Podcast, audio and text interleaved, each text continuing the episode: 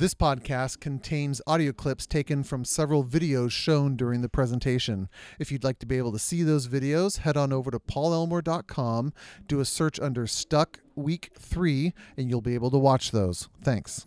Okay, got it. Ready? You're listening to Paul Elmore. Paul Elmore. Shh. This series is going to kill me, okay? Or if it doesn't kill me, it actually might try to kill some of my family members. Last week, what did we talk about?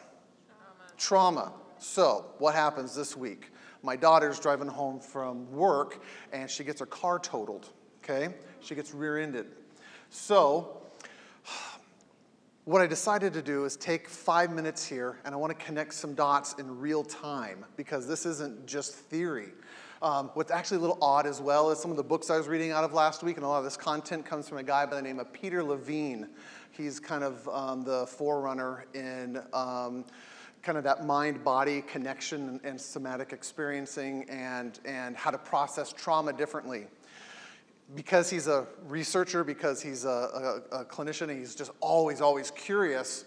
Um, before he wrote his most latest book, he was actually hit by a car. I mean, badly. And while the people are loading him onto the gurney to get him into the ambulance, he's in his brain going, Isn't this fascinating? This is interesting. My body's wanting to twist this way, and my hand's wanting to come this way. And the, the guys are trying to sedate him or trying to stop them. And he's going, No, no, no, my body needs to do this. I need to, I need to work through this energy in some way. So he, he puts all this process in his book because he's just that kind of nerd. Um, one of the handicaps of being a daughter of a, of a trauma counselor is um, sometimes this actually happens within our own family. So my daughter, who happens to show up on this, you want to come up here for a second? Because I thought I would give her a chance to kind of put in her own words. This is my daughter, Michael. Hey. My daughter is 20 years old. She is um, getting ready to head off to Capernwray, which is in England, for nine months or so to get out of the house and kind of make a name for herself and get away from the nut jobs that is our family. Um, be nice. I love you. I know you do. You're, I'm your ride home, so be extra nice. Um, just a couple quick things. Um, when did your, what was your initial reaction physiologically, or, or again, because car hits you, let me put some context around it real fast. Number one, she didn't hit anybody. She's a very good defensive driver.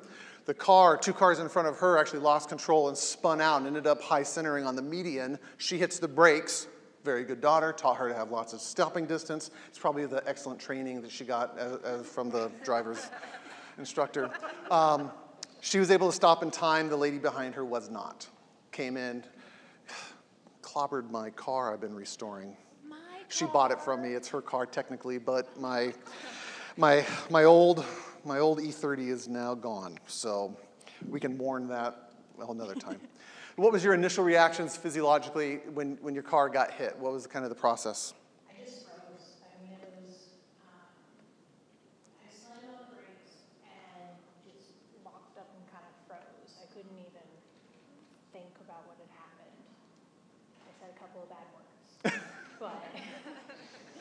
Yeah. Yeah. Um, so you, you hit the brakes, you get crunched, you call me. That was yeah. your first thing to do. Get out of the car, make sure no one else in the other cars were hurt or that I could see that they were all out and okay. And then it was the first thing I did. I stepped out of the car and just started shaking. Physically started shaking. I started to cry. I started to cry a little bit. And then my brain snapped over into task mode because I had to get license information, I get insurance information, I had to make sure everybody else was okay. Um, I had to, it, it was down to little things. I had to make sure the pieces of my car that were in the middle of the road were out of the road so no one else got hurt. My yeah. brain, my body shut down and went into task mode. So I was still shaking, but I couldn't think about that. And when did it change? When, when did your body finally kind of have that big release? Um, my brain about two days, two and a half days later, finally was able to say, you're okay. Um, and kind of let that all go. But my body, it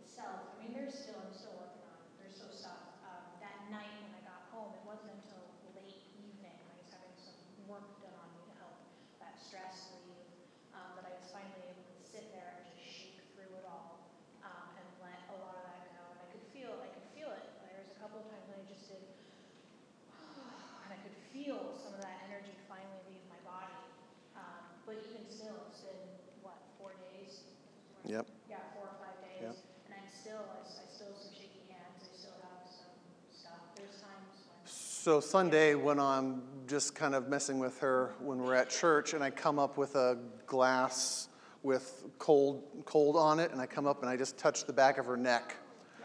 Being loving father, okay, just yeah. it's what dads do. We're allowed.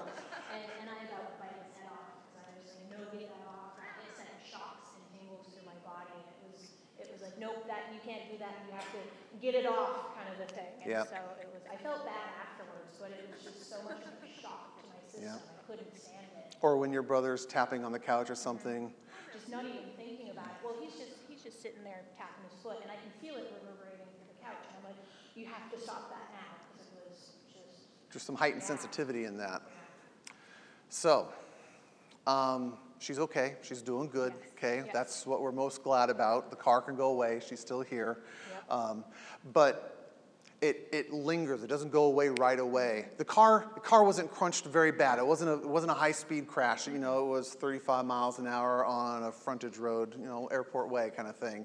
So it it's not a massive crash. She was able to walk away from it, but her body is still in the kind of this heightened state, and it takes a while for her body to now get into that. I am actually safe. I'm okay, and mm-hmm. that's when I can start poking her again, and she won't try to throw a right cross and knock me out. So. Wow. That's, that's pretty common, that's pretty normal.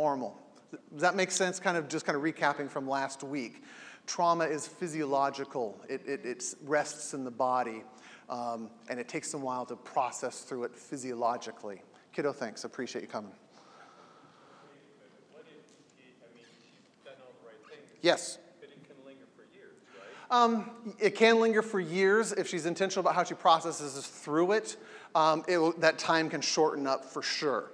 Um, and again, human beings are different than polar bears that we watched last week, because polar bears don't have to get the insurance information of the guy who shot him in the butt with the tranquilizer. They don't have to move into task mode. They're just animals. They just respond. They're very self centered. They don't care about anybody else. My daughter, her brain kind of switched from this I'm, I'm shaking, I'm reacting to, okay, now I got to get this stuff done, to, okay, now I'm feeling it again, to now I got to get more stuff done, now I got to make phone calls. Now, so you kind of have to ebb and flow out of this both states.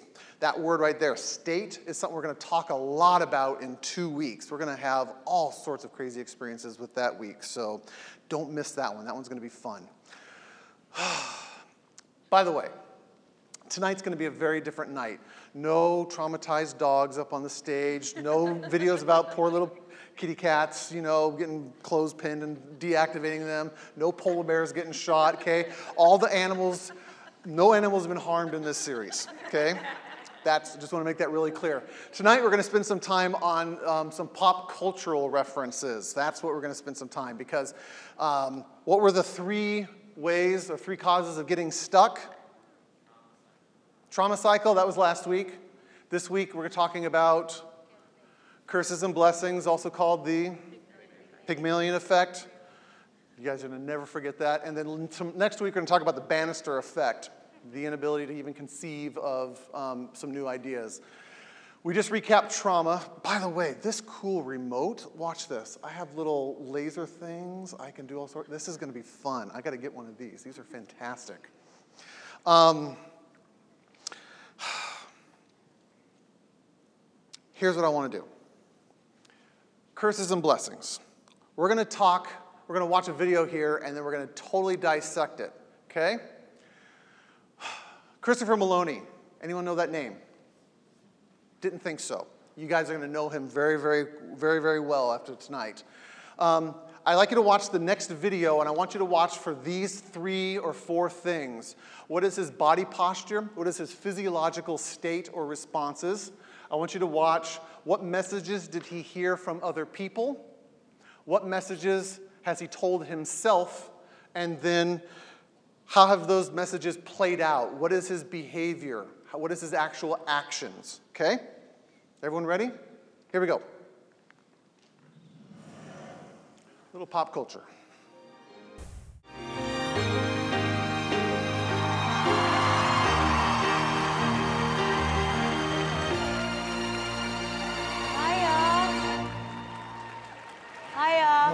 Hiya. You alright? Are you shaking? I'm really, really nervous, yeah. Sorry, sorry. It's all right. I'm Christopher Maloney. I'm 34 and I'm from Liverpool and I'm a customer service advisor. This X Factor is like the, the biggest thing that, that I've ever, ever done. You all right? When I, I didn't realise um, how big it- how big the crowd was going to be. I've never applied for anything like this before. It's just it's took me five years to actually build up the courage to apply it. I've downloaded the application form, filled it out, put it in an envelope, and ripped it up every year. Every, year. Every year. Mm-hmm. Always wanted to, you know, sing, but people have discouraged me and said that, you know, you, you're not good enough. They've really knocked me confidence. You know, they've discouraged me from, from applying. And yeah, I just think I'm not good enough, and that's what stopped me from doing it. Just nervous, just dead, dead nervous. I can see it in you. You've got to relax now, because we all believe in you. Me and my nana died dead close. My granddad died, and then I moved in with her to look after her. My nan's the only person that's believed in me singing. I love hearing Christopher sing all the time. I am 100% behind him. This means everything to me. I've never sang in front of thousands and thousands of people before, and it's just going to be a shock to the system. Do you wanna do you wanna calm down? Who is your biggest fan? Who supports you? Me nan, How old is your nan? me nan's 76. Are, you- are you really close with her? Very close, yeah. We've got a. Yeah, she's here tonight. She's in the back. She's here? Yeah. And what would it mean to you to get through today? It, it'll mean the world to me. I mean, um, the song that I'm singing, um, it was played at my granddad's funeral, um, and that meant a lot to me. It was a celebration of his life, and this means a lot to me. So that's why, you know, I feel like I can want to sing it today for you. And. Take it away.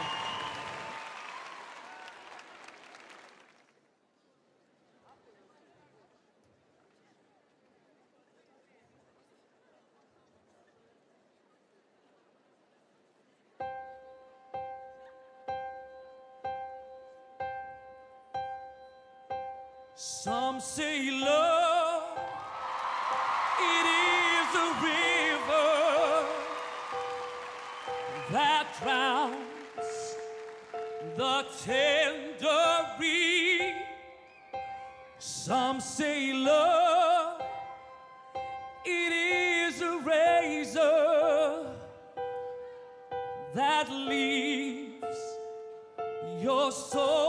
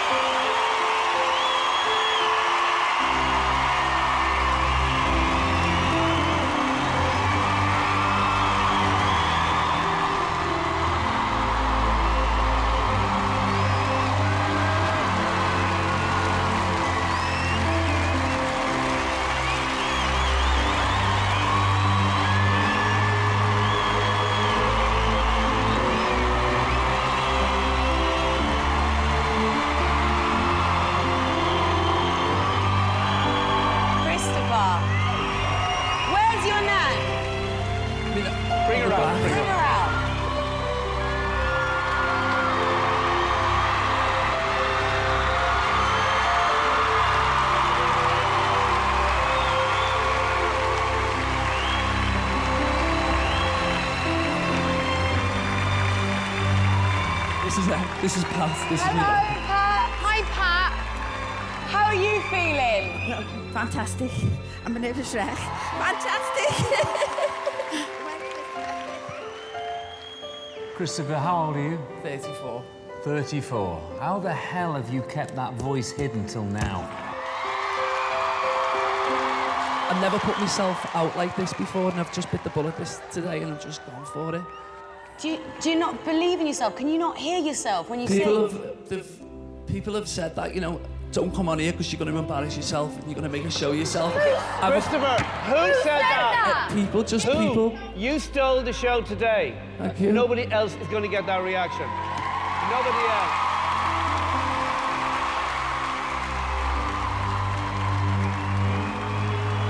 Should we have a vote? Christopher, it is a yes from me. Jerry? I'm so happy for you. It's a yes from me. Easy.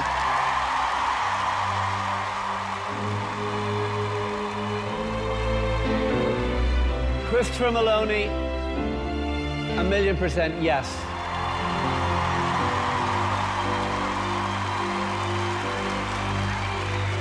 Christopher, a massive, massive yes from me. Congratulations.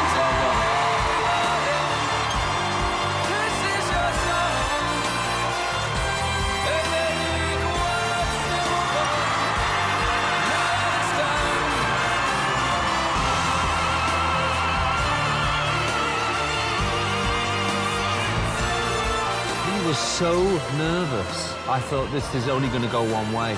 And I couldn't believe it when that voice came from nowhere. How you feeling?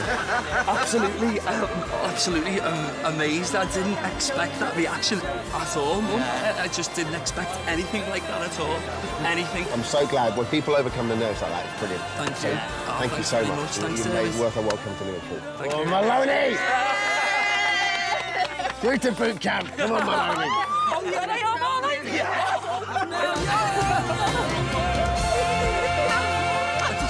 pinch me, because this isn't real. Pinch me, I'm a, I'm a dreamer. I just feel like it's in a, in a dream.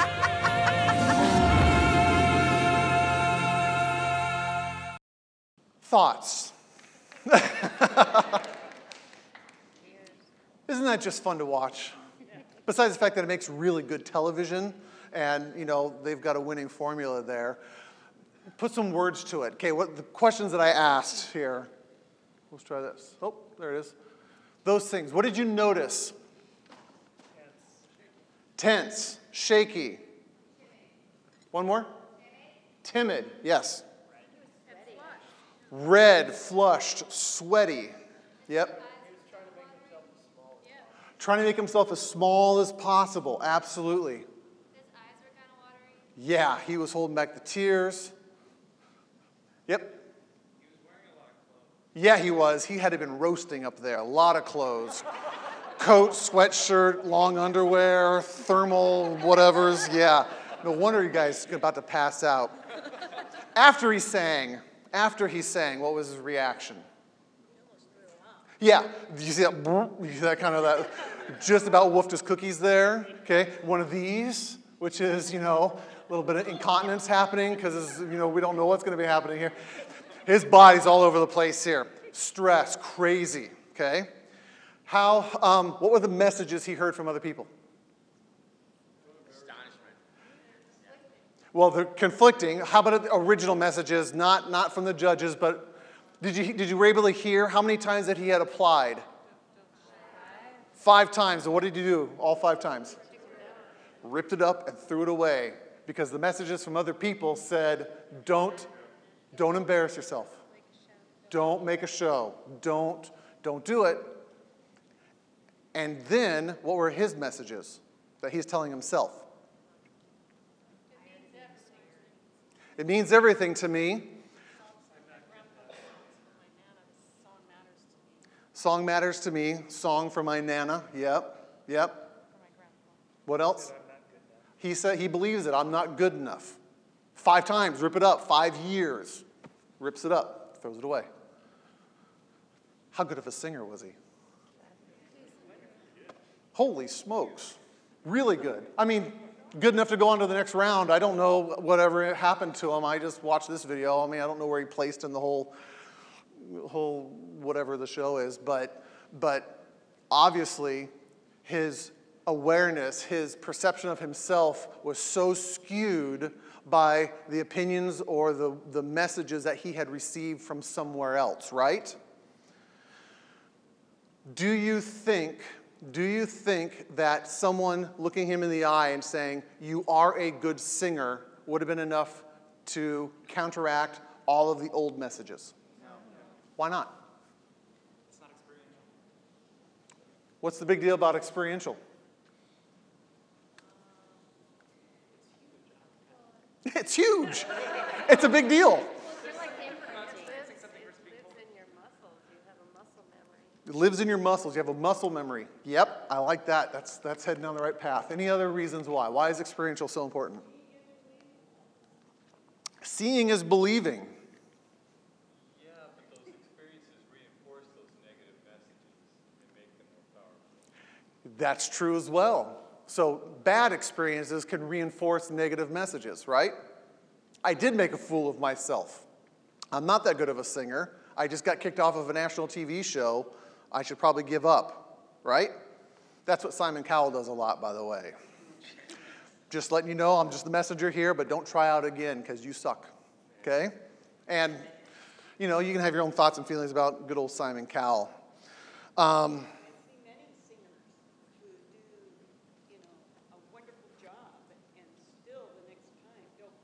Yep, yep. They don't have enough experience to counteract the messages yet. We're going to come back to that theme in just a minute.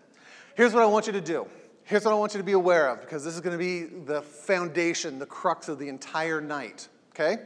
If we were to watch this video again, we're not going to, but if we were to watch it again, I'd like you to look for these things. What songs did they use in the background of that clip, okay? Where is Chris from, okay? What part of England or the British Isles is he from? What were the names of his grandparents? If we were to watch this video again and you were going to be watching for those things, what kind of experience would you have with the video? How different would it be? Say it again. Emotional level. You're looking for items that deal with more of an emotion than Okay, you're looking for, uh, it's on an emotional level for sure. What? Less impactful, right? Okay, what else?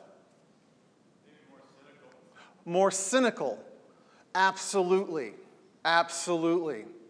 What if, what if um, a video editor was watching this video? Professional video editor, that's what they do for a living. How would they view that video? What would they be looking for? Say it again. Ways they would do it better. That was a lousy swipe. Man, that was at the wrong timing. That wasn't on the beat of the music. They should do that better. And man, the software that they're using to, to transition this, man, they haven't got the upgrade to Adobe whatever, 3.96, whatever, because man, there's all sorts of new effects that we can put in there. And they would view that video we just watched with Chris Maloney through very different eyes, wouldn't they? Be an entirely different experience. How about a personal stylist, someone who gets paid for dressing people? Back, train wreck, okay. Might have a stylist right here. How many layers of clothing does he have? What are the, what are the judges wearing, okay? How about his Nan? I can't believe Nan showed up on national television in that blouse. That's terrible. But man, what a social faux pas that could be. Stylists could watch it and see it through those eyes, right? How about a person who's been on one of those reality shows, who actually has auditioned and tried out? What would they be feeling watching that video clip? That's not what happened. Fair enough. That could be. Yep. Denial. Denial, yeah. I should have got through the next round. Okay, and why did he make it and I didn't make it? Why didn't I try? yeah. I should have gone out there shaking more. I should have worked that fear angle and get everyone's heart working. Say it again. I remember what that feels like, so they have a stronger connection to it. Absolutely. How about a counselor? How about a counselor who's watching that video and watching it and going, I bet you I could use that for a speaking engagement? right?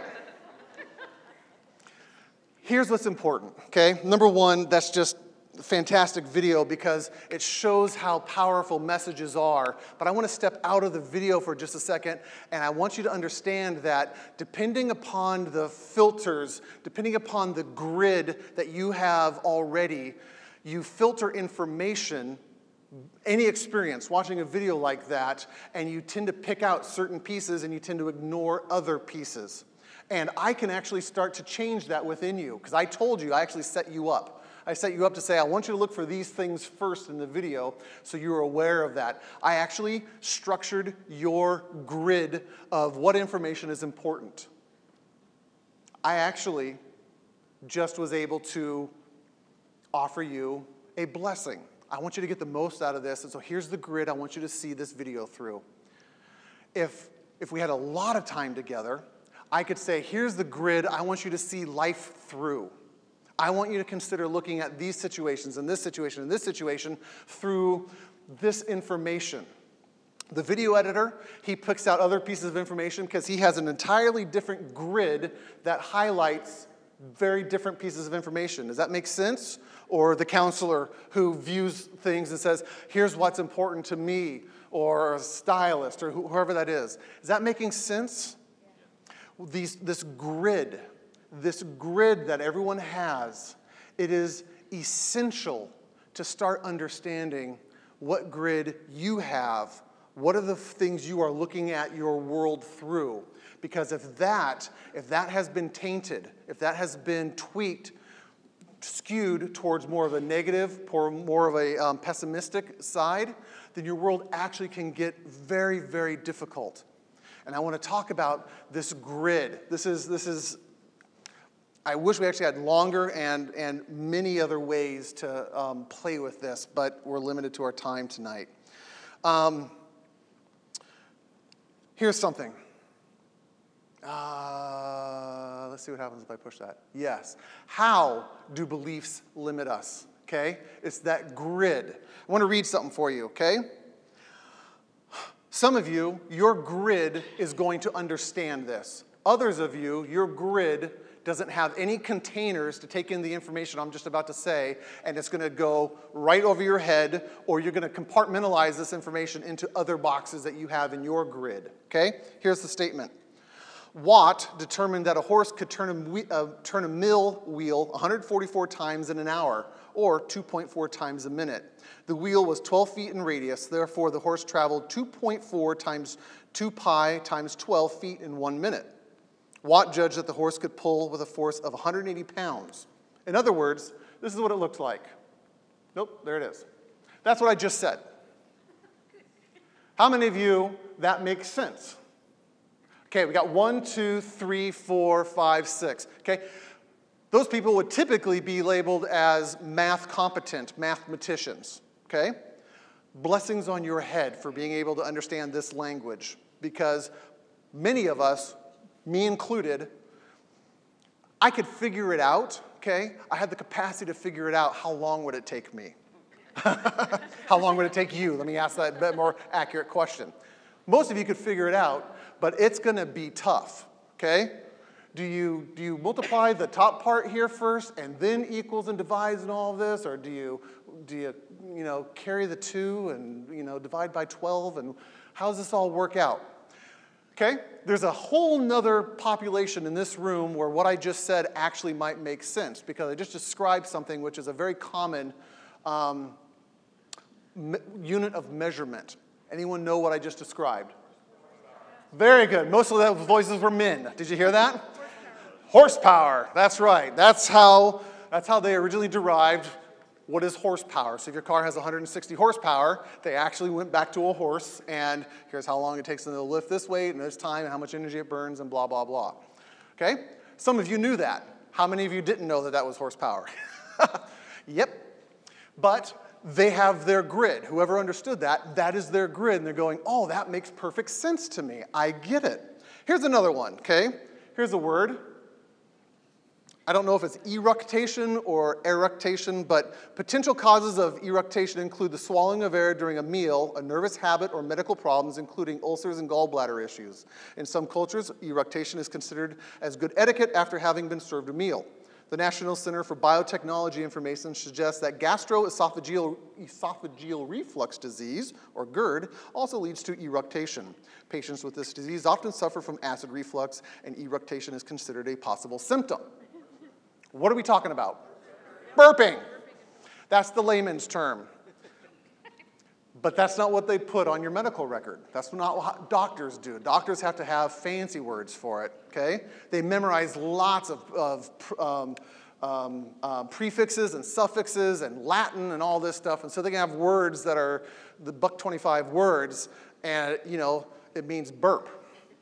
But that's, that's their grid. They are able to understand that. And so the medical people in the, off, in the room here go, well, that's easy. I get that. That makes perfect sense to me. That's their grid. They're able to process that information much, much faster. Your grid, your grid is essential to how, how you view yourself and what you do with the level of belief you have in yourself. Watch a couple more videos here. And this is, these are kids who have had their grid shaped at an incredibly early age, and here's what happens with them. Back in July, I introduced you to a young man who is not even in kindergarten yet, but he knew a lot about the presidents of the United States. And tonight, he is back with a new area of knowledge. Please welcome five-year-old whiz kid Arden Hayes. Hello, Arden. How you doing? Very good to see you. Yeah, and I met Al Gore. You met Al Gore? Yeah, you when did, too. When did you meet Al Gore? Um, on the night Al Gore was on. Oh, you met him here at the show the night he was on. Well, what five-year-old wouldn't want to meet Al Gore? Right, he, he's the vice president of the United States. Yeah, I know he was. Were you excited to meet him? Yeah, really excited. Did you talk to him? Yeah, I did, but no other five-year-old kid would like to. Would No, yeah, you're right. You're right. I was just kidding when I said that. Did he sign anything for you? Um, like, uh, energy book, of course. He signed an energy book for you? Yeah. Have you read that book? Yeah, I, I have. I. You have read it. Did you like it? Yeah, it has like. My favorite part is the wind turbines on the front. Oh, really? Yeah, there's some wind turbines. You like wind turbines? Well, maybe next time you're here, we will talk about wind turbines. yeah. That wasn't a joke, Arden. That was. Um, but um, you, since you were here last, you've become very interested in geography, right? Yeah, right. That's why we have them. Um, That's why we have maps on the wall, so you know every country in the world. and and that does not have South Sudan on it. That what? That does not have South Sudan on it. It's missing a country? Yeah. Where should it be? Eh, That should be Yeah. South Sudan? No, the blue country like ha- broke up into a southern half called South Sudan. Oh, I'm sorry, I didn't know. I, you know what? I'm gonna make sure someone gets fired over that. Yeah, because because why? Because the the country broke broke up into two countries. I know it's ridiculous. You think everyone would know that? Yeah, I mean, but no one does. but no one does, except for you. Right. You know a lot of this stuff, and so I'm gonna quiz you, and I want to start with an easy question. How many countries are there? 196. That's exactly right. Well, we're going to show you some countries, and uh, I would like to ask you to identify that country and then name its capital, okay? Yeah. Now, again, he doesn't know. We're not run any of this stuff by him. So let's go to the first one. And there's the globe, the world spinning. Paraguay. Paraguay? Yeah. Let me see. Yes, that is right, Paraguay. And what is and what is the capital of Paraguay? Asunción.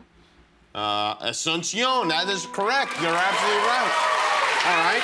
And it's okay if you get any pronunciations right. I mean wrong. You said I pronounced it wrong? No, no. I mean, I mean if you get any pronunciation. Oh, it's wrong. okay? Yeah. Oh, thank yeah, because then I would like. Conakry is actually Guinea, but some people think it's Conakry. Oh, I know. I know. I have. I've had fights with people over that. Let's look at another one and see if we can identify this country. Yemen. That is Yemen. Yeah, that is exactly right. How do you know it so fast? What is the capital of Yemen? Sana'a. Sana'a is absolutely right. All right. How about if I give you a capital and you tell me the country? Okay? Yeah. Riga. Latvia. That is right. All right. How about Funky Town? No!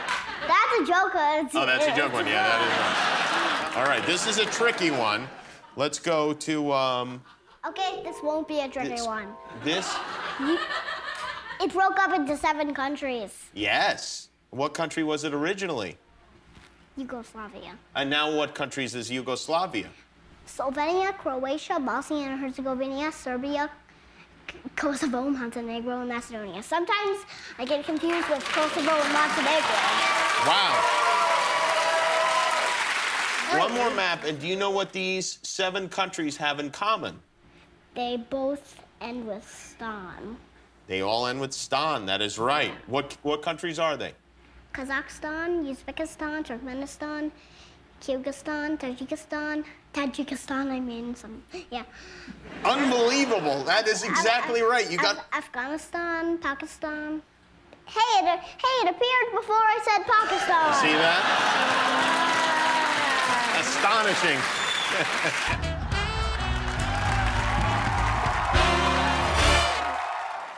What is his grid? And how fast can he access that information? And how stupid do you feel after watching that kid? Holy cow. Just five years old. And he's a five year old kid, right? He's just, he's, he, he, he's not odd, he's not skewed in some way. But somehow, I don't know how, I don't know the background, I don't know if his parents are, you know, making him study geography books every night, or, but, but it sticks in his brain. Yes? Is that, is that what he knows, geography? I mean, is, This is the second or third time because he um, came on before and he was naming off all the presidents, the years they were on, um, vice presidents. He's this kid who just sucks up knowledge and is able to spit it back out. And all that is is in his brain. He's it's. Anyone watch Sherlock? Okay, cool Sherlock. What does he use to remember stuff? The Mind Palace. Okay, there's one right there because he's just walking through going, oh, this, this is just right here. And he probably sees it in his head and he's just able to access information off of that grid. He has containers for, oh, this is Europe and all the countries and all the capitals of those countries, and here's Africa, and here's all, and he's just able to pull up all that information. But his grid is, is vast. He has all sorts of ways to remember information. Let's watch these guys here. We'll watch only part of this one because this is just scary. My name is Santiago Gonzalez. I'm 14 and I love to program. Santiago is crazy about computers. I'm fluent in about a dozen different programming languages. Thousands of people have downloaded my apps for the Mac, iPhone, and iPad. From sixth grade, he jumped to a full time college student. I will be 16 when I graduate college and 17 when I finish my master's. I really enjoy learning. To me, I find it as essential as eating. Either you die or you're pretty miserable without learning.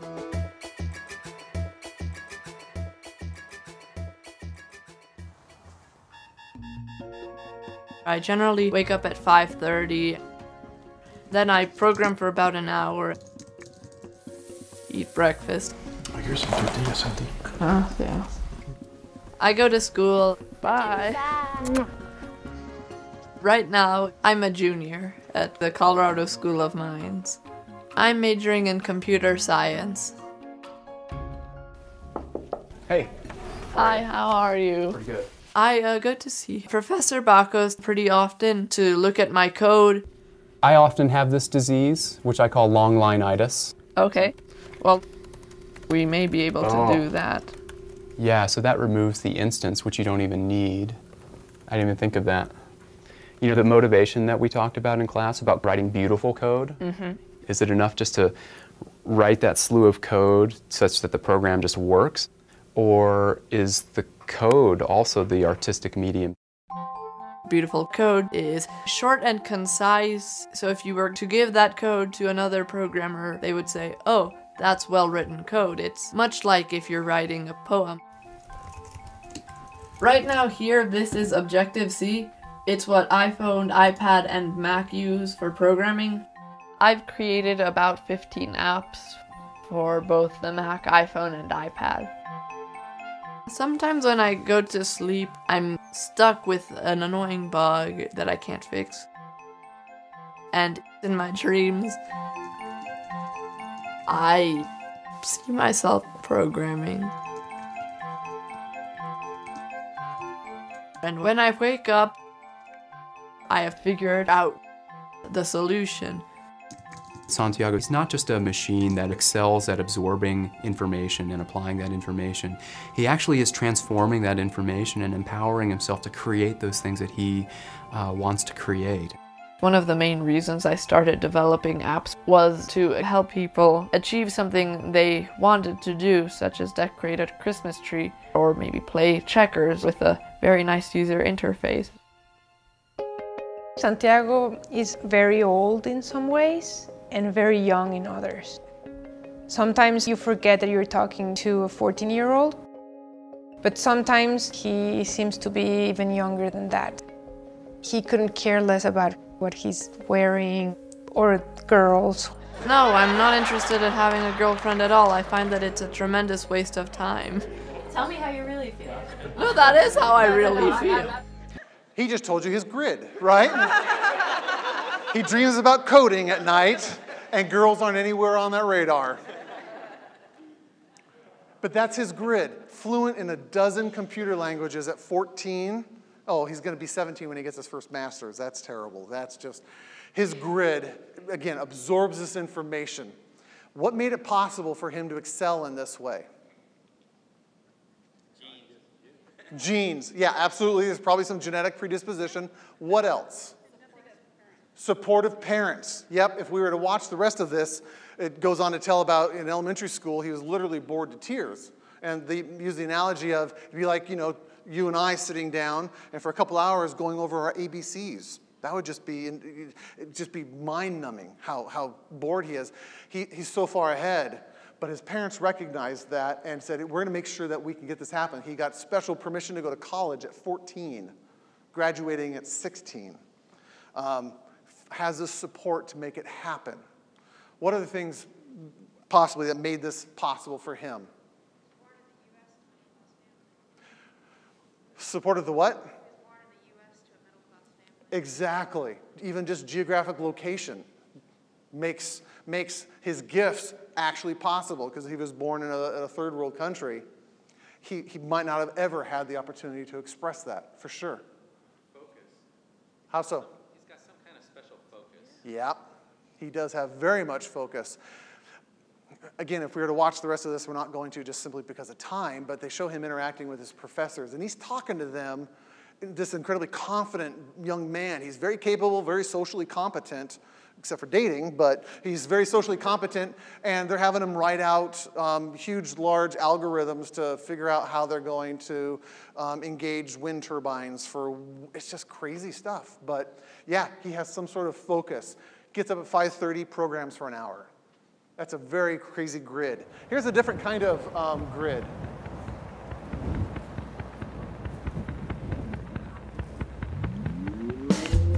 When you compare Brooke to the average climber that's her age, there almost is no comparison. I'm Brooke Raboutou. I'm 11 years old and I'm a rock climber. I started climbing probably about when I could walk. She wants to climb the hardest route out there. She wants to win the competitions. She's able to do climbs that people once thought were impossible. When I'm on a high rock, I feel I'm in control and just happy.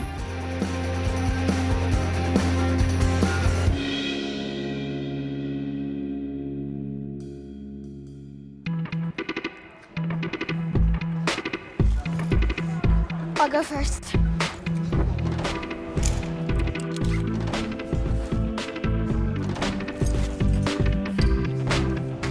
Brooke is a climbing phenom. She's set all these precedents in rock climbing that um, 10 years ago the top elite climbers were having trouble doing. Brooke is um, one of two female climbers in the world at the young age of 11 to be setting records. Brooke was the first nine year old to do V10. She was also the first 10 year old to do V11. She's the first 10 year old to climb 514A and the first 11 year old to climb 514B. You're talking like 0.0001% of the climbing community that can do these climbs.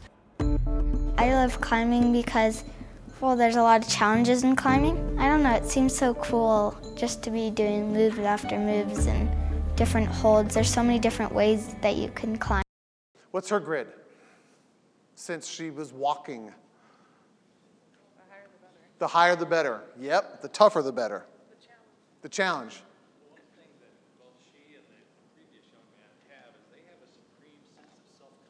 Yep. Yep. That doesn't happen by accident.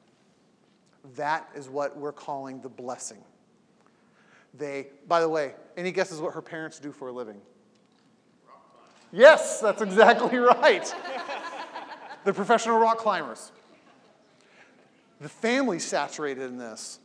And so, yes, she probably has some genetic ability. She probably has some, some um, natural giftings, strength and body structure, and all those things which are necessary for doing that kind of insane stuff. But she also is in an environment that says, this is our values. This is important to us. And so we're going to make sure that you're out on the rocks with us while you're in diapers. And so, what does she just, what, what, how does a grid get built from day one? What does she think about rock climbing? This is, this is normal. This is just a normal thing. What other kids don't, you know, at, at three years old, hang off of rocks and buy ropes? It's just normal. Are you going to explain why you think this is a blessing? Because my grid, they're cursed. Yes. Why? Because life is so broad and they're so focused, I think they're in for some huge disappointment. And Yeah. I'm hoping that they're geared for that. You hope they're prepared for that. You're hoping that they're well rounded so that they can engage in life in other ways. Or they have a big gun that they can fall back on when things don't turn out the way they anticipate. Right. Why do you think that's going to happen? Because of my grid. There you go. Thank you. I appreciate you playing right into that hand. That story might actually come from your grid, which is which is things might not work out, so you better have a backup plan.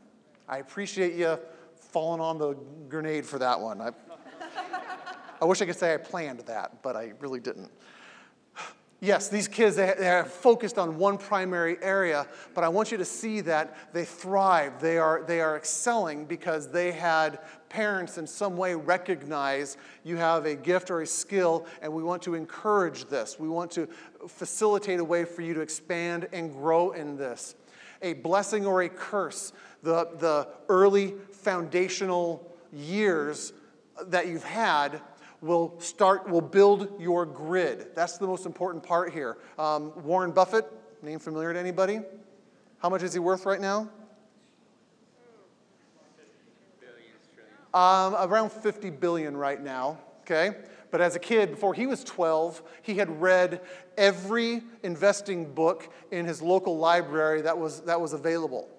At 12 he had already read this. His mind was already geared up for this. And he had a family system that encouraged him, please read in this. And so he happened to pick something that was fairly lucrative, you know, spare 50 billion here and there. Um, when we miss that, when we miss out on that blessing, how does it build our grid? What would happen to Santiago, the kid before this, the programmer? What would have happened to him if his parents go, I'm sick and tired of you getting notes from your teacher that you're messing around in class um, you better shape up and just sit still and be quiet. Where would he be? Another place. A very different place. Any guesses?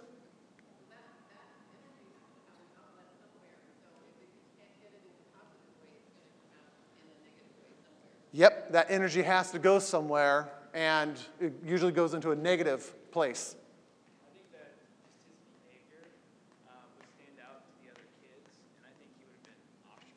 Yep. Again, if we were to watch further in there, he goes in to talk a little bit about that, how he was actually mocked for some of his stuff because as, when he was six years old, he was building circuit boards. Kids get mocked at six years old for building circuit boards instead of, you know, playing with Thomas the Tank Engine. That's just a really kind of social thing. But he would have been, it would have been hindered, he would have been held back, and his grid would have said what? Different isn't good. Different isn't good. Exactly. And so he would have started playing out this grid. Um,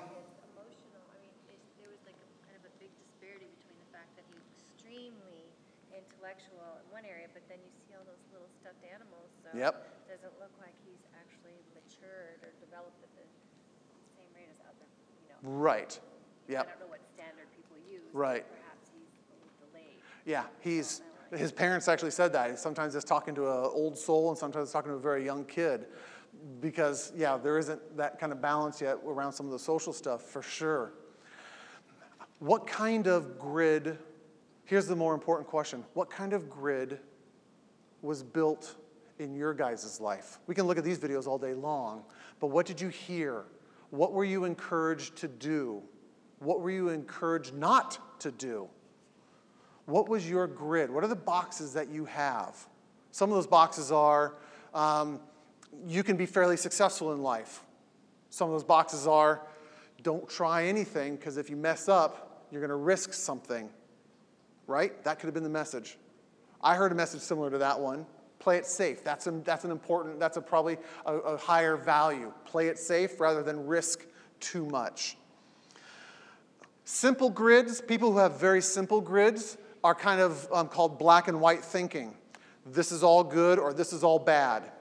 Um, people who've gone through experiences that we talked about last week tend to put people into those. So they're, we call them white hats and black hats, okay? This person, this kind of person is all good and this kind of person is all bad. Very simple, just big container boxes, and there isn't much room for gray in there.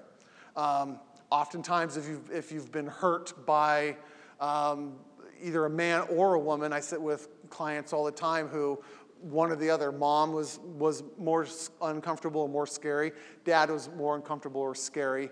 And they've kind of extrapolated big box themes out of that. And their grid says all men are bad. All women are bad, can't be trusted. And so they tend to break it up into, into big boxes. But that actually starts to limit your ability to function in life. Because if you only have two boxes to put information into, you get stuck, which is the whole point of this topic tonight is this is actually how you get stuck is when your grid doesn't have the boxes to process information that comes in um, people with positive grids people whose boxes say i actually can overcome things i can solve problems i can succeed in life i am lovable i am wantable i am valuable their experiences when they hit the normal everyday life struggles of, of things aren't working out right, they go, you know what? I'll figure out a solution. I'll figure out a way. Because they have a box that says, look what I've done before. And so that information goes in, into that box. People who are on this side and their grid says, nothing's going to work out. Always play it safe. Always have an exit strategy. Um, be careful. Don't you don't risk too much. Don't get hurt. Um, don't try. You'll fail. Don't make a fool of yourself. Don't embarrass the family. Any information that comes into their life, they tend to get limited, and their grid starts to hold them back, and they start to get stuck in the midst of that. There's um, grids are cultural, by the way. Um, I grew up in the age before cell phones and internet and Facebook. And so my grid is when I'm doing something in my world, the last thing I'm thinking about is I should post this to Facebook. Here's my breakfast. It's just breakfast. I don't share it with anybody. It just doesn't happen. Other people who have grown up in different times around different experiences, right? Their grid says what? Share everything. Yeah, this is my breakfast. This is fantastic. And other people go, wow, that's a great breakfast. I'm going to comment on that because I need to have some sort of say into your world. Facebook is part of a grid, right? Communication, transparency, vulnerability, all those things. It's just, I, I don't have the Facebook box. I missed that somehow. I've actually tried to develop it in myself. I do it sometimes, okay? But I definitely am not, not this generation of, of people who just naturally do it. Um, there's one box, though, there's one box in this grid that is probably the most dangerous, the most dangerous box in all of this, okay? Oh. The box that says, I can't actually change my grid. There are some who go, who have learned, probably on this negative side again, I'm not actually allowed to consider my life or my world being different. This box right here is what will keep you stuck. This box right here is the thing that says, oh, there's something you want to try, there's something you see someone else doing, and you want to actually see if you can put that into your life. Wait a second, nope, don't. They're different. They're better than you. They have more resources. They were born at a different time. All these, all these reasons, all these excuses, you can't accomplish that. And so that, that message kicks in very, very quickly. And so you go, oh, that won't work for me. That box right there, that is the root of being stuck. And some of you, that box is very small, and some of you, that box is huge. So everything you try goes through that, goes through that main box there. Santiago, again, the programming kid, how big of the box, how big was that box in his life? Small, absolutely. The rock climbing gal, how about her? Small. How big is it in your life? You don't have to answer out loud, but I want you to be aware of it. I want you to be aware of it. How often have you said, I actually want to try to become better, but some sort of negative, restrictive, hindering message kicks up right away automatically? That's actually part of a grid, and that comes from somewhere. You were not born with that box. I want to say that again. You were not born with that box. I've had four kids. I've watched them all when they're infants, and I haven't seen them yet try to reach for something and then go, oh, wait a second, Dad, I probably can't do this. I shouldn't reach for, you know, whatever thing I'm toy I'm trying to reach for. They don't, they don't have that. That gets learned, that gets developed in some way. Where did it get developed? If that's one of your boxes that you carry. Because that right there is the box that we have to challenge. That's, that would be considered the curse. The curse is when someone like Christopher Maloney has these voices that say, Don't try, don't make a fool of yourself. That's an actual curse. The way we're going to define curses is just a verbal message that affects your behavior in a negative way. It's not a complex, it's not a complex definition, but it's a verbal message. They don't have to hit you, they don't have to, they don't have to threaten you, they don't have to harm you in any way. It's just their belief system is now imposed onto your life. And for whatever reason, it sticks. You give them the power to say, oh, you're, you must be more right than my opinion of me. And so I'm going to believe that. It's going to stick in some way. That's a curse.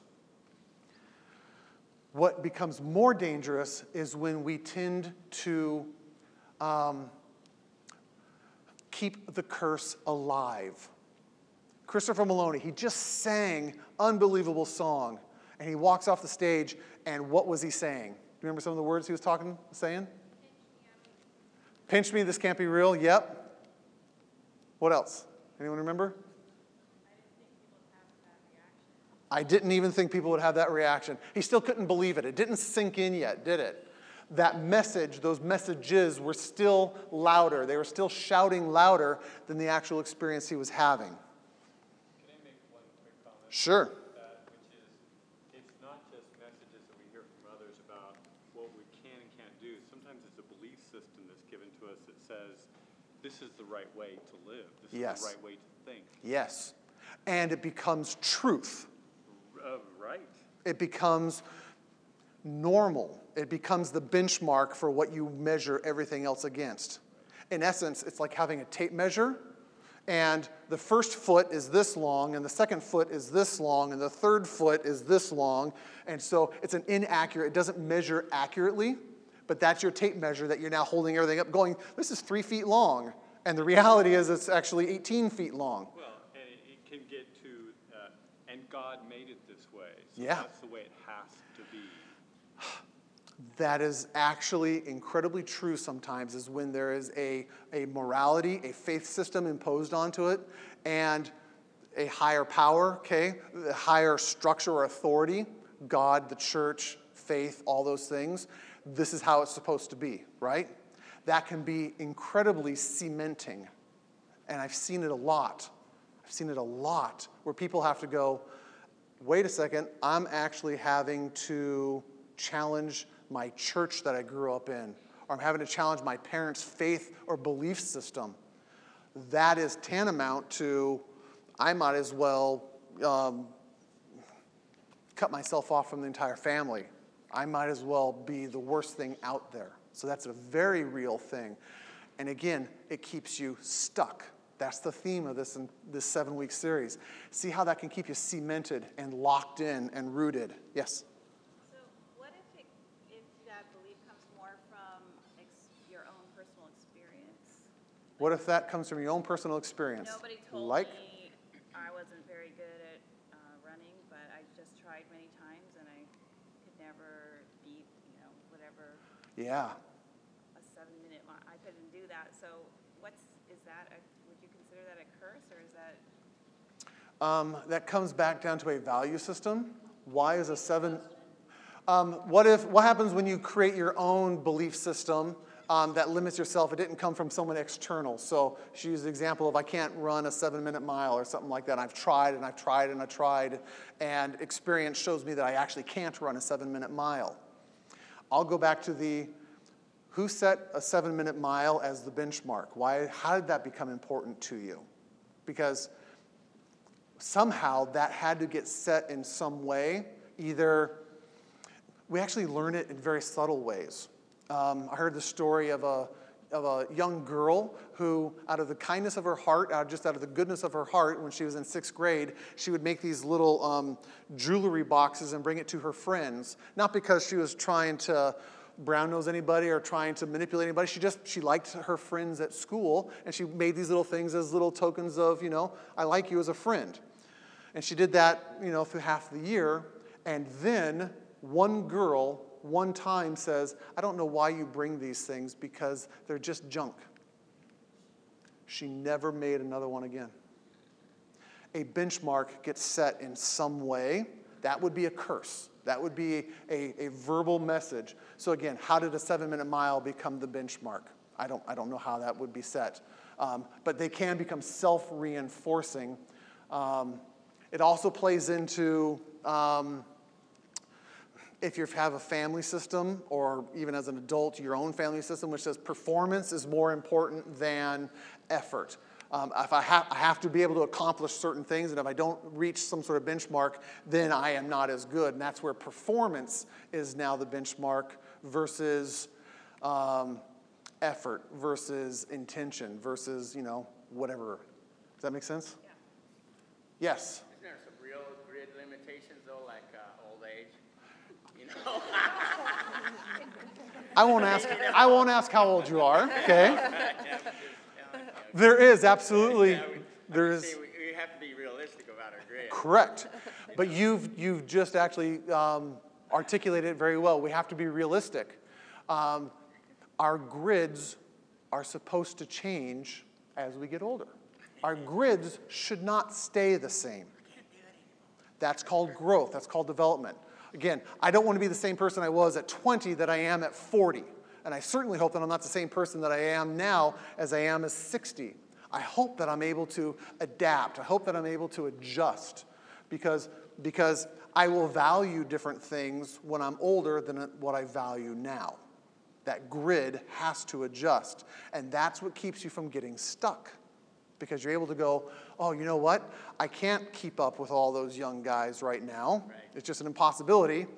That's We're guilty about it. Exactly. So why feel guilty about it? And I value, um, you know, the emotional experience or the bonding experience or whatever that is because I just I won't be able to keep up. Yes. We were all saying that the young man who programmed Yes. was going to hit that Yes.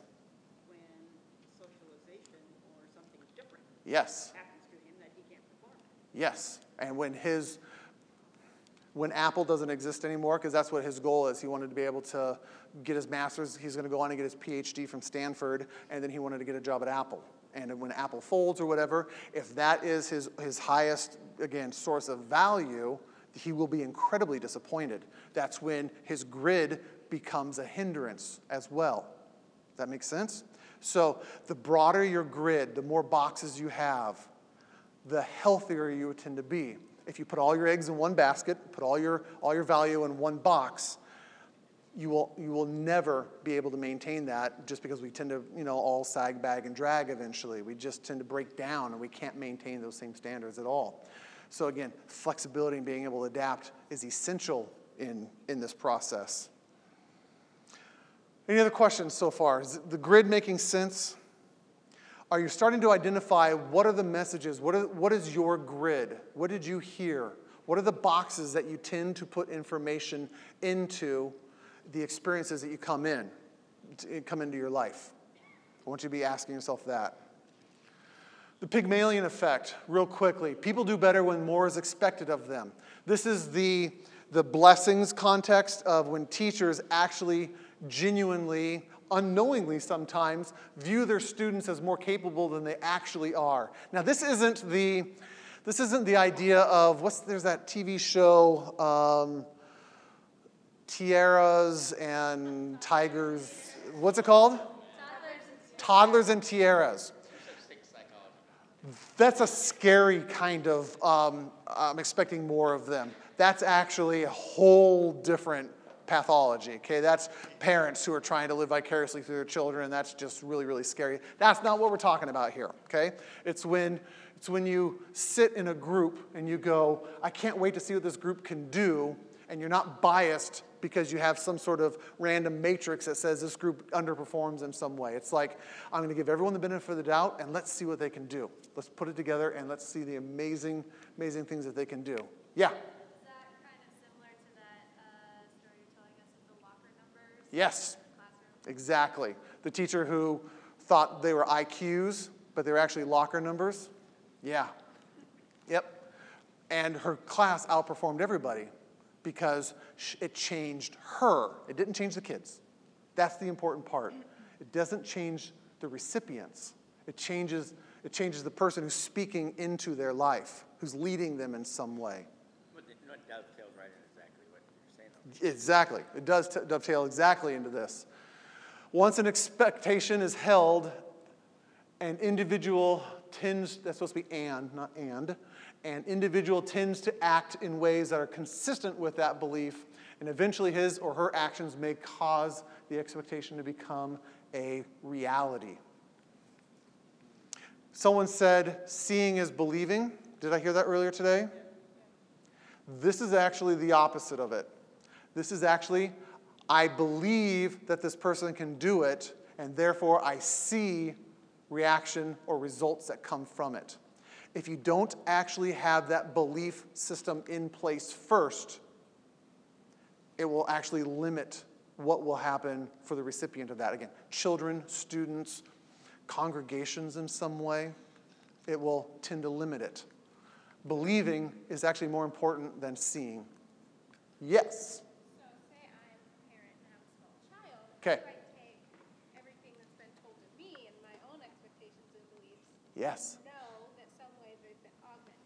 Passed them. How do you take your story as a parent and get it out of the way as you are training your kids? Fantastic question, isn't it? Romans 6 and 7, grace. Romans 6 and 7, grace. I'm already apologizing to my daughter because I already know that I, my story is impacting her. We, we have that all the time. It's like we don't save up for college, we just save up for therapy. That's just how it works up, okay?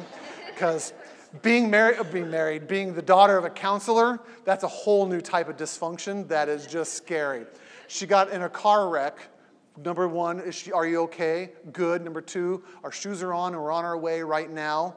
We get in the car, we're driving up there, and then I give my phone to my wife who's in the car with me, and I say, Call Michael back and tell her when her body starts shaking, let it shake. It's good. She needs to process through all that trauma. That's just weird. That's just bizarre parenting right there. So that's, you know, my stuff getting all over my kids, and it's just a terrible thing. As parents, when you know your story, when you start to become actually self aware as a human being, the healthier you are as a human being, the healthier parenting you will do.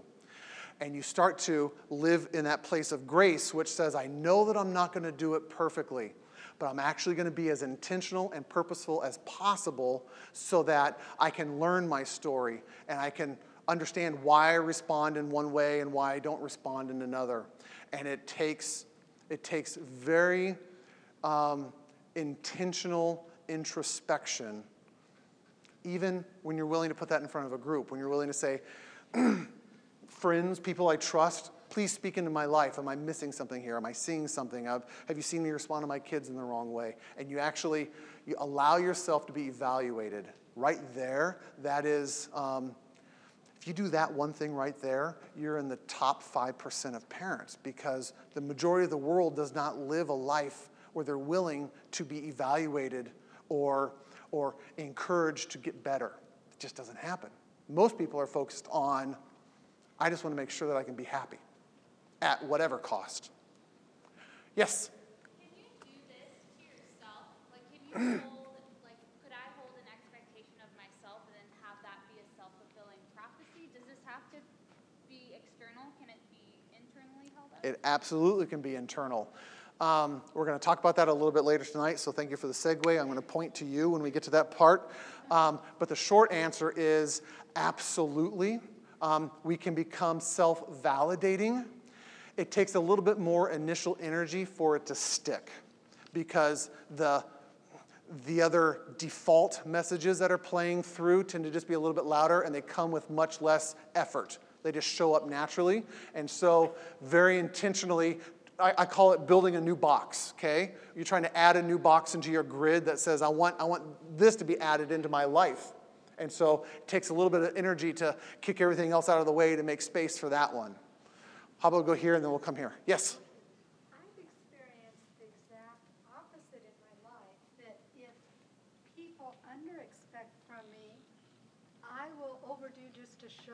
Yes. But once I perform at a high level and they expect me to be high, I perform at a lower level. You do it backwards. Yeah. What's wrong with me? um, here's what I, here's, for those who didn't hear, um, she says that she does the exact opposite. When people have high expectations, she tends to respond low. And when people have low expectations, she, uh, she responds high. What is she still responding to? Other people. There's still an external motivator that tells me that, that it hasn't been internalized yet. And so, yes, you, you might be a little backwards on that, but you're still being influenced by the expectations of other people. And when, we are, when that happens, we're held hostage by them um, in, in, in, a kind of a, a reverse way, but they still have some sort of power over us. And there's lots of reasons why you might respond that way. Again, whatever your story is, whatever the messages were, but it is, I have to, if you're going to expect low from me, I have to prove myself in some way because that validates me in some, some different way. I, again, I don't, I don't know your story, but, and then if people have these high expectations of me, I can't, I can't live, I can't even meet those, so I'm going to play it safe and I'm going to come way underneath so that I don't disappoint them or I don't get critiqued in some way. So, I, I don't know specifically why you do that, but you're still influenced externally. Yes? Where's the line where this crosses from being something that's encouraging yep. to where they live up to it to where it becomes like abusive and oppressive? Where's the line where it moves from encouraging to oppressive or abusive? Yeah, I mean like kids that constantly feel like they never measure up. Correct. Correct. That's back to that, what's it, Toddlers and Tiaras? Is that the name of it? That's the line that crosses when it becomes more about um, a parent's sense of value, a sense of accomplishment, a sense of whatever. Um, and they are now using their kids vicariously to, to meet their own needs. Even though it looks, you know, I'm doing this for my children's best interest, there's lots and lots and lots of stories of, of the son who's pushed into some sort of job and he has to do it to fulfill his father's expectations and, and it ne- it's impossible to fulfill his father's expectations so yes there's absolutely a line that's and I, I made that real that, I distinguished that line because that's not what we're talking about here this is this is the, the, the good side not the dark side of, of blessings all right, let's keep moving forward through here. Holy, I told you we're not going to get through all of this. Um, how to change your grid or changing your identity. Okay? This is good too. This is probably this is probably good. Uh, here's what I want you to look for. You guys might know this name a little bit more. If you do, just enjoy it with everybody else. I want you to watch his body posture, his physiology. I want you to watch the messages he heard from others, the messages he heard from himself, and what did he do to actually change. But for the next contestant, the world of showbiz seems a million miles away. It's Paul, a mobile phone salesman from South Wales. By day, I sell mobile phones. My dream is to spend my life doing what I feel that I was born to do. Paul, what are you here for today, Paul? To sing opera. I've always wanted to sing as a career. Confidence is, has always been sort of like a difficult thing for me. I've always found it a little bit difficult to be completely confident in myself. Okay, ready when you are.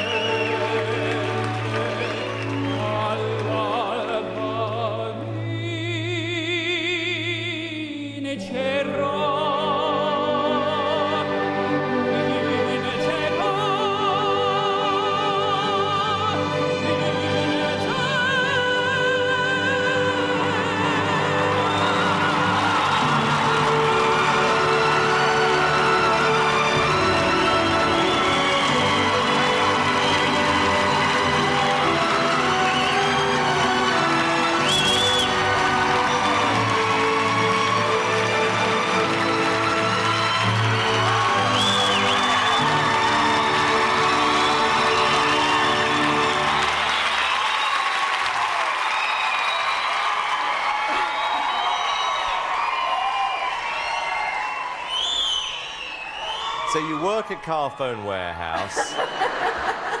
and you did that. I wasn't expecting that. No, neither was I. This was a complete breath of fresh air. I thought you were absolutely fantastic. You have an incredible voice. I think if you keep singing like that, you are going to be one of the favourites to win this whole competition. I think that we've got a case of a little lump of coal here that is going to turn into a diamond. Okay. Moment of truth, young man. Here's. Absolutely yes. Amanda, Yes. Paul, you are through to the next round.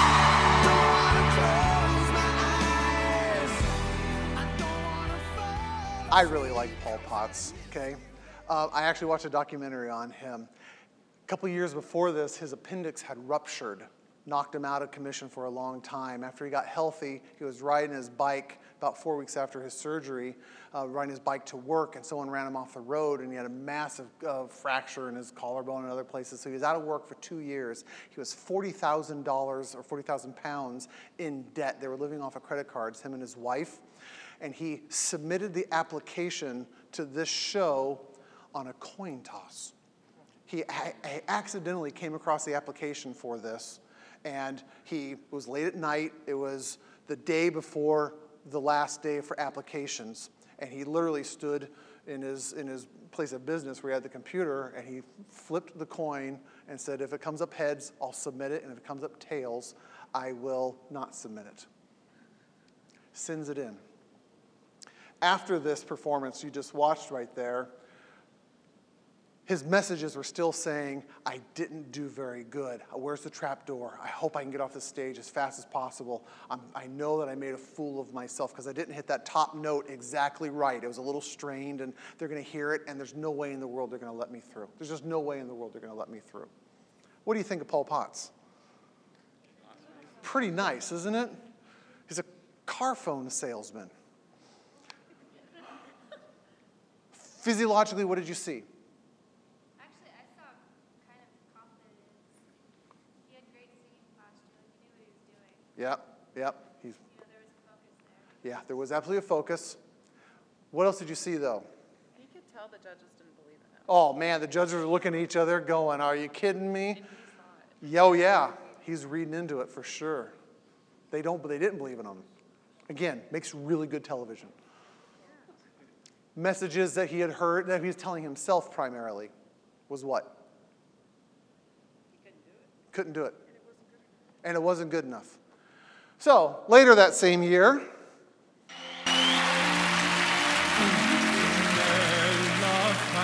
this is for the Queen. He's singing for the Queen of England. Does he look different?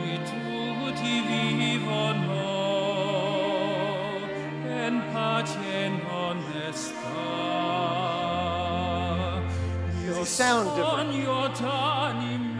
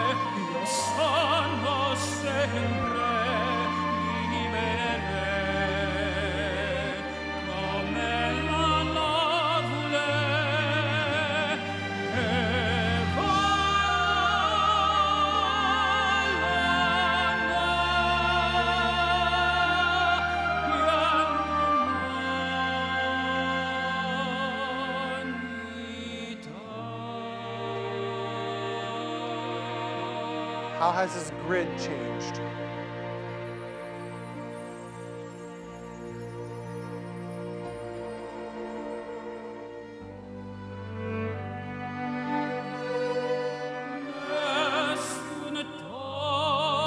Same song he auditioned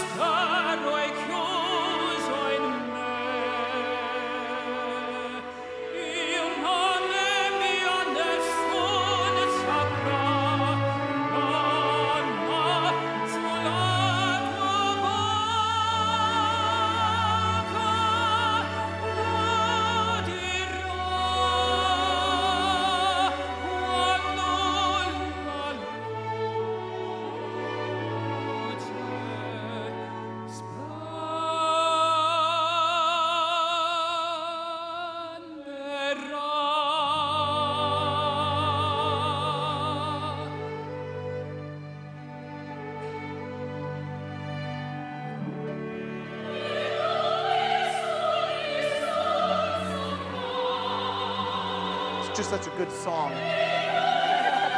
I'm going to let the whole thing play through.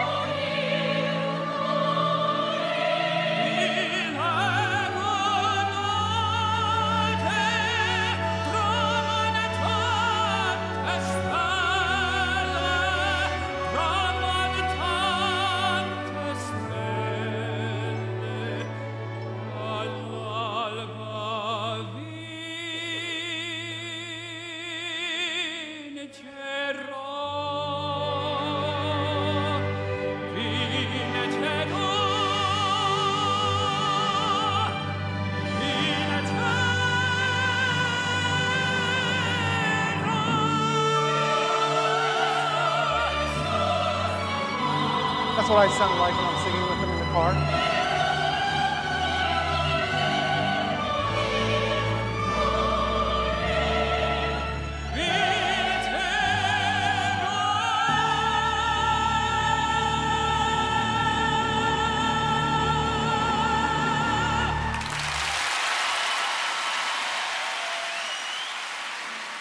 How did he change? We all need to go on a game show. That's a very good therapeutic approach. I should start a game show if I want to start changing more people's lives. That's right. Yes. Oh, hold on, hold on. We got two people. I'm going to come back to you in just a second. The first video, he believed he was a car phone salesman. Yep. Yep. First video, he believed he was a car phone salesman. Second video, yes, he bought in. He changed his identity. He looks different. He got his teeth fixed. He absolutely did, which is not a bad idea. And, and, and that's, that's actually, it, it's, it's true, but if if you have the ability to change physiological things that might get in the way, because people judge on first impressions, and you know, if your hair is all messed up and goofy, or if you get a haircut, all of that actually matters. And so take some of that into control. He looked like a car phone salesman because he was $40,000 in debt and he couldn't pay for to have his teeth done. Literally. But now, well, his first record sold two or three million in the first couple weeks. Um, he's a millionaire multi times over, platinum albums, he tours the world, sings for the Queen, met the Prime Minister, met presidents, just whole different world. Yes. He is approachable. He's approachable. And Yeah. I see many opportunities. Yep. Um, the famous ones, the really ones that we love, are the ones that are approachable. Yes, absolutely. There's that warmth to them. Actually, again, if you want to, he has a little bit of critique from the opera world because they're going, he's not a real opera singer. That's what they said. Some of you might be opera critics and they're able to, you know, distinguish that or not. I'm not a music buff. I just happen to like the way the guy sings. I like a story. I always like underdog stories. He went from dreaming of to ownership of. He went from dreaming of to ownership of. How? Because this is the important stuff. We finally got to it, and it's 840. He took a risk. How?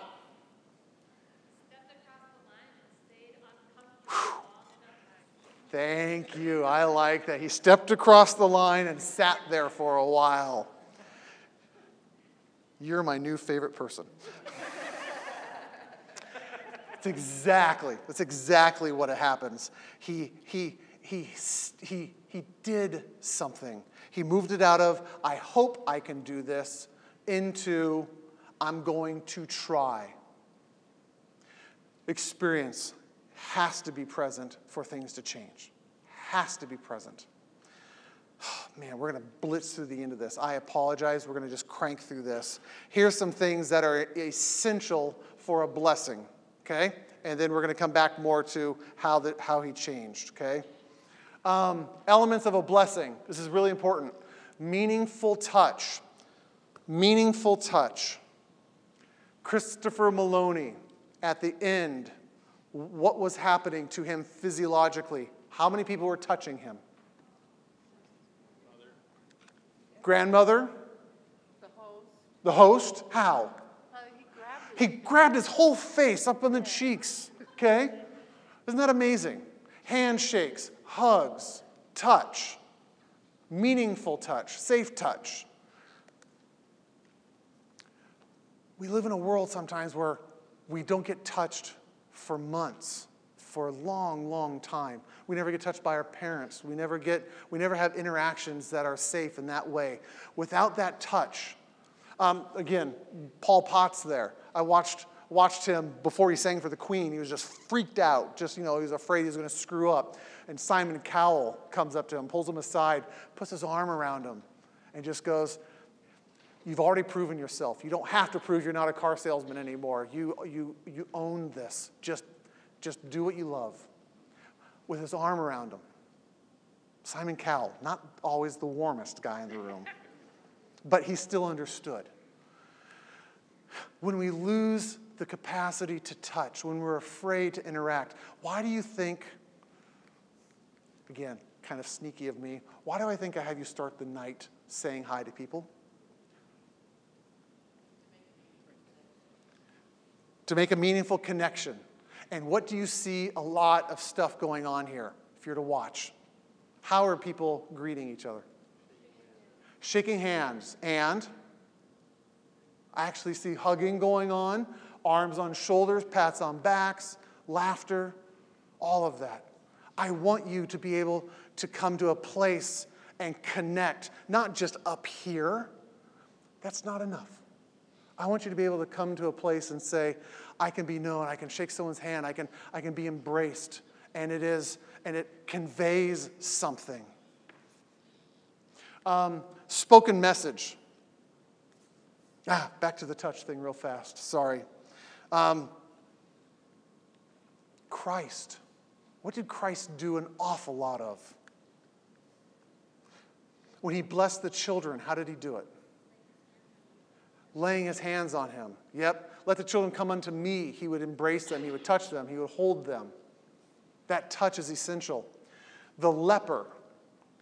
He was approached by a leper. And in that time, in that, in that society, you literally kept lepers at a stone's throw away. If they got too close of you, you were allowed to pick up a rock and hurl it at their head because you didn't want to catch leprosy. It was so contagious, it was just such a nasty thing. And Christ, when he was approached by the leper and asked to be healed, Christ didn't say anything to him first. The very first thing he did, he put his hand on him. What do you think that man felt? How long had it been since he had another human being touch him? He touched people. It is it's essential. It is it's essential. Spoken messages. Being able to say things, I love you. You can do this. It's essential. I read a story where a husband and wife sitting in a counseling office, been married for 20 years, and the wife is going, I've never heard my husband say that he loves me. And the husband turns to her and says, I told you I love you on our wedding day, and that stands till the day I die.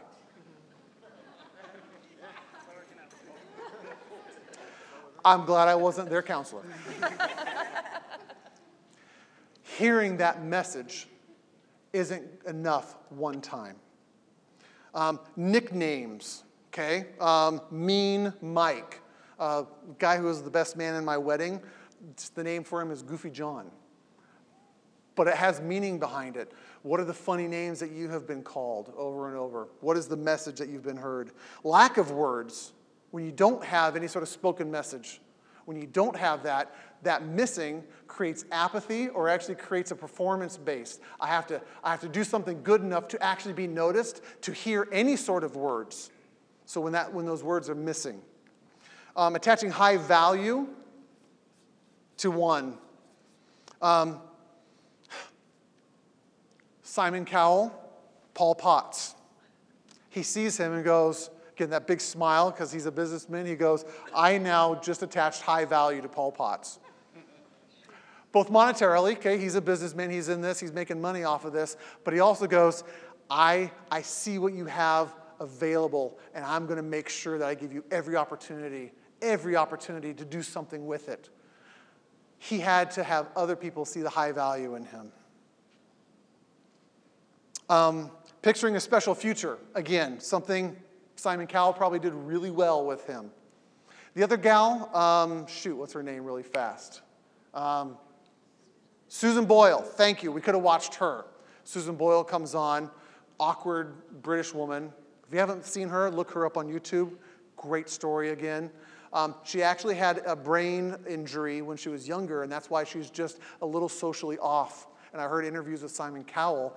He's actually incredibly paternal because he actually steps in and makes sure she doesn't get taken advantage of by other media people or other things. Because he, he, he learned her story and said, I am going to make sure that she is safe and I'm going to picture a special future for her and moves through some of that. I can't believe we're actually talking about Simon Cowell in here and using him as examples of passing on a blessing. Weirder things have happened. And then an act of commitment. Um, if you think you're good as you think your kid is good at playing the piano, buy a piano.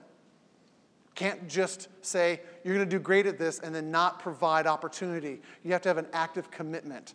Um, Santiago's parents, we're going to pull you out of elementary school and we're going to enroll you in college. We're going to have an active commitment to see you actually get better. Without a blessing, people can become seekers their unending search for meaning. They have incredible difficulty actually feeling accepted. They're always looking for something else. Without a blessing, you can become the shattered. Chronic fear, anxiety, depression, and emotional, emotional withdrawal. You're just terrified. The smotherers, smotherers, you take all your energy from your spouse, from your children, from other people because you're trying to fill that void in some way. And so you tend to just drain whoever you're with, which gets in the way of relationships over and over and over again. The angry, as long as people are angry at each other, they are chained to each other. So there's some people who are going, I can't believe my parents messed me up. I am so ticked off at them and I'm going to get even with them or I'm never going to forgive them or someone hurt me and I'm going to make it my life's goal to make sure that I tell everybody what's happened to me and and and and you define yourself by this tragic circumstance. That doesn't get you freedom, keeps you stuck. The, the detached, you spend a lifetime protecting yourself from ever getting hurt again. You don't want to risk anything, and so you care about nothing. The driven, performance based, perfectionism, workaholic, they become really picky. You're trying to earn your blessing, you're trying to prove you're worthy of receiving a blessing. And then finally, the seduced, people who pick pleasure over pain, insert addictions here trying to just numb out, trying to just feel different, trying to feel better. The seduced. That's what children can become when they don't receive a blessing. That's kind of the ways they get skewed off. What to do if you missed out on a blessing? If you're recognizing, I, I wish I could have been more, my grid is very limited, and I, can tell you why. If you're starting to put pieces together and going, and going, I want my world to be better, here's the very first things that you start with. You have to be honest about yourself and your situation. You have to have that self awareness that says, here are the areas I'm lacking in. Here's, here's, the, here's my grid. Here's the boxes I tend to put things into. Here's how I limit myself. I become honest with myself and my situation. You don't try to sugarcoat it. You also don't try to catastrophize it. You don't try to make it worse than it is. You just go, here's the situation. I have to take an honest assessment. Again, taking your car in. Some people go, I don't, my car's got this check engine light, but I've been driving on that way for the last eight months because I'm just afraid they're going to tell me that my car is really broken. I've heard that. Go to the mechanic, get an estimate. Uh, you got to know what's going on. Is it going to be a transmission or is it going to be a tiny little sensor and then that light goes off? You have to have an accurate assessment of what's going on. I want you to seek to understand your family history. Seek to understand it, not explain it, not rationalize it, not justify it, but just understand okay, This is what my parents are coming into my, my childhood with. Here's, here's my father's story. Here's my mother's story. Here's why I don't have my father in my life. Understand the circumstances. Some people, they don't know their family history. All they know is it was crappy, or it was uncomfortable, or whatever. And so they're, they're hesitant to ask the questions. Become curious about your family history so you have an understanding of how it's impacting you. And then you have to gain other people's perspective. That is the whole nature of the TV shows we've just been watching. You go on this game show, and here's these judges with Christopher Maloney, with Paul Potts, with any of these people, and they go, Who has been telling you this stuff? Who are they? They're nuts. How in the world have you kept this voice hidden? They gained a different perspective finally.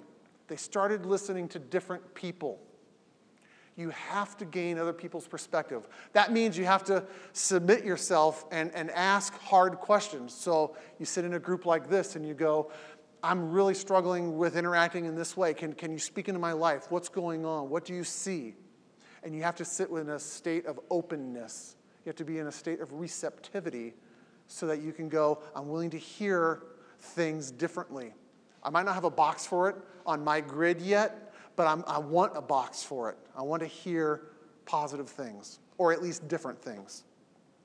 And then you have to actively do something to counteract the curse. Paul Potts would have still been selling mobile phones. Christopher Maloney would have still been a customer service representative. They finally stopped ripping up the applications and actually went on the show. They tried something, they risked something. Now, really good news. Most of you, to grow in your way, don't have to do that in front of a national television audience. That's good, okay? You can do it in a much smaller audience. But I, I know, I know for a fact that some of you, right now, standing up in front of this audience right here, would be terrifying enough. That I'd be like, there's too many people, and if I'm going to make myself a fool in front of them, no thank you. I'll just stay sitting right in my seat and I'm not going to move. You have to do something to counteract the message. I don't know if I've told Ben this, I think I might have. Um, six years ago, the very first time I was asked to come speak here, um, I knew what I wanted to speak on failure. I didn't have a curriculum, but I said yes.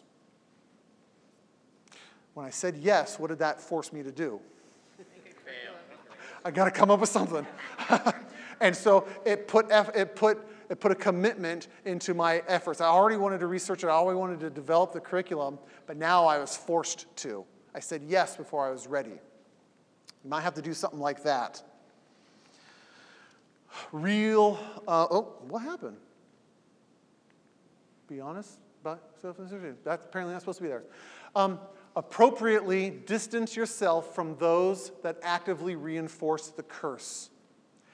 It is near impossible to change your perspective if the people who are in your life continue to remind you of your faults, your mistakes, your failures, your limitations. Now, that word there, appropriately distance yourself. This doesn't mean that you just get to run away from whoever's being mean to you. There are certain steps that need to happen. You need to seek guidance in how to do that, but you have to be active. You have to be intentional and say, I am done having these negative boxes reinforced in my life. I'm going to have to put someone else, put some other message in here. How could anyone as dumb and ugly as you have such a good looking child? Mark's mother was grinning as she cuddled her grandson in her arms. To most observers, her words might have been brushed aside as a bad joke, but almost instantly they brought tears to Mark's eyes. Stop it, Mark said emphatically. That's all I've ever heard from you. I've taken, it's taken me years to believe I'm not ugly or dumb. Why do you think I haven't been home in so long? I don't ever want you to call me dumb again. Mark's mother sat in stunned silence. Tears came to her eyes. After all, she really had meant her word as a joke. But for the first time, one of her children had the courage to confront her. For years, without realizing the impact of her words, this mother had constantly kidded her children about being stupid, fat, or ugly. After all, she had been kidded that way, unmercifully, by her mother when she was growing up. When you don't know your story and what you're bringing into it as a parent, it will repeat itself. And it took a, her child, a grown adult child, to say, Stop it! Appropriately distancing. You have to confront sometimes. You have to say, Enough is enough. You might have to have physical boundaries. You might have to quit the job where the boss continues, continues to limit you. You might have to visit family less often. You might have to end bad friendships. That's actually one of the things I hear very frequently. It's like I have these people, these friends, they just keep teasing me. They keep every time I get hang out with them, I'm just exhausted by them. It's appropriate to end bad relationships, bad friendships. It's incredibly healthy to do that. Find the people you want to be like, or take rich people out to lunch more often. if you're poor, find the guy who's not poor and say, I want to buy you lunch because I want to figure out how you got that way and I'm not. Poor people should take rich people out to lunch more often. Not just financially. Maybe they're rich emotionally. Maybe they're rich experientially. Maybe they're rich in their job. Maybe they're rich in their family life. Maybe they're rich spiritually. Find the people who actually are further down the road that you want to be walking and go, Can I hang out? Can I, bo- can I bug you? It's essential. And a lot of times those guys go, Absolutely, I would love to do that, especially if you're buying lunch. or coffee if you're, you know, you're really poor. And then finally, fill your mind with transformation stories. You guys get to watch lots of transformation stories up here. The Paul Potts, the Chris Maloneys, the Susan Boyles, the underdogs, the come from behind, the Rudies. Okay? When you watch people actually transform their lives, it challenges that big box in your head which says, I can't actually do that because here's someone who's actually done it. Every, every, every, every, every single time, though, they are doing something. They don't just change by sitting there and going, I hope I get better.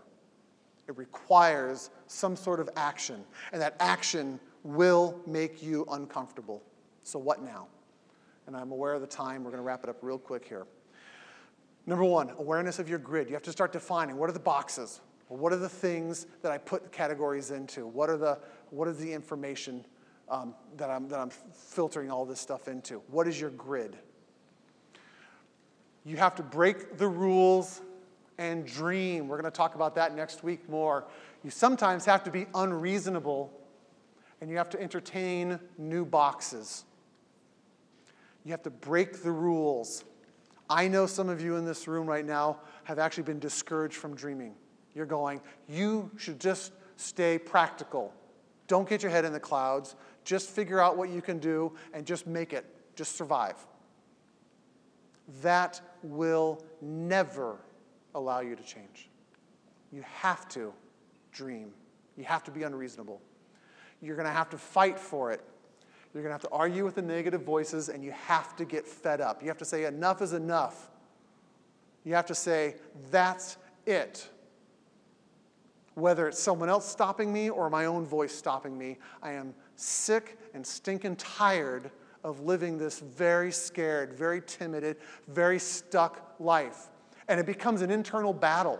You sometimes have to argue it out. You sometimes have to, you look like this crazy guy driving down the road as you're arguing with yourself, but you have to just, you have to out loud. Okay, well, here's the next part. You have to say it out loud. You have to say it out loud. You have to say it out loud thinking in your brain is not enough. You have to actually hear your voice, because when you do that, you actually process it with different parts of your brain.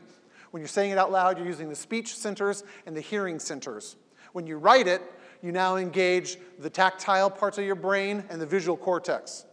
Using more of your brain to challenge this message. I haven't figured out how to get smell in there yet, but I'll work on it, okay?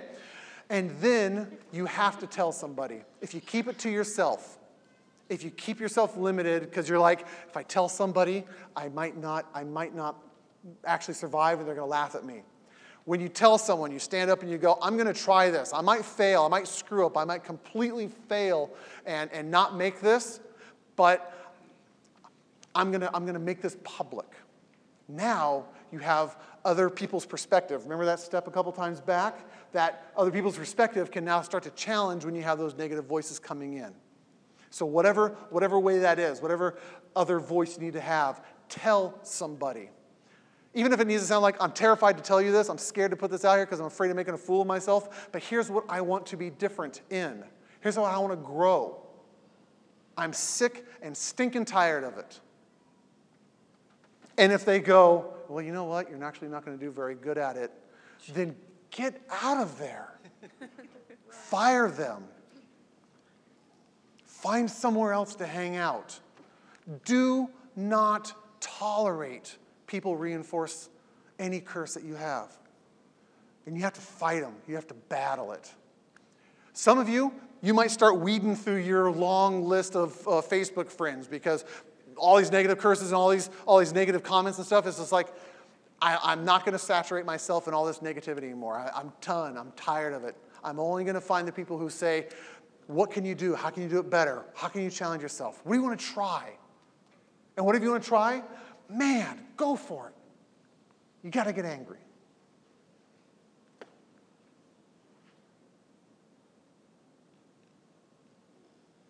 Okay, that's it. 904. Um, apologize for going over a few minutes. My greatest desire, with all of my heart, what I ache for each one of you is you can walk out of this experience, whether tonight's the only night you show up or you come to all seven nights. I want you to get unstuck. I don't want you to be burdened anymore Okay? You might not do the Paul Potts transformation and make a million, two million, three million, six million dollars by the end of this series. If I had that guarantee, I'd probably have more people. Okay? But if you can take one step, it takes one, it takes two. I want you to get unstuck. It's going to scare the crap out of some of you. Some of you. Do it anyway. Please do it anyway. Thanks for listening to this podcast. If you'd like more information, please visit paulelmore.com.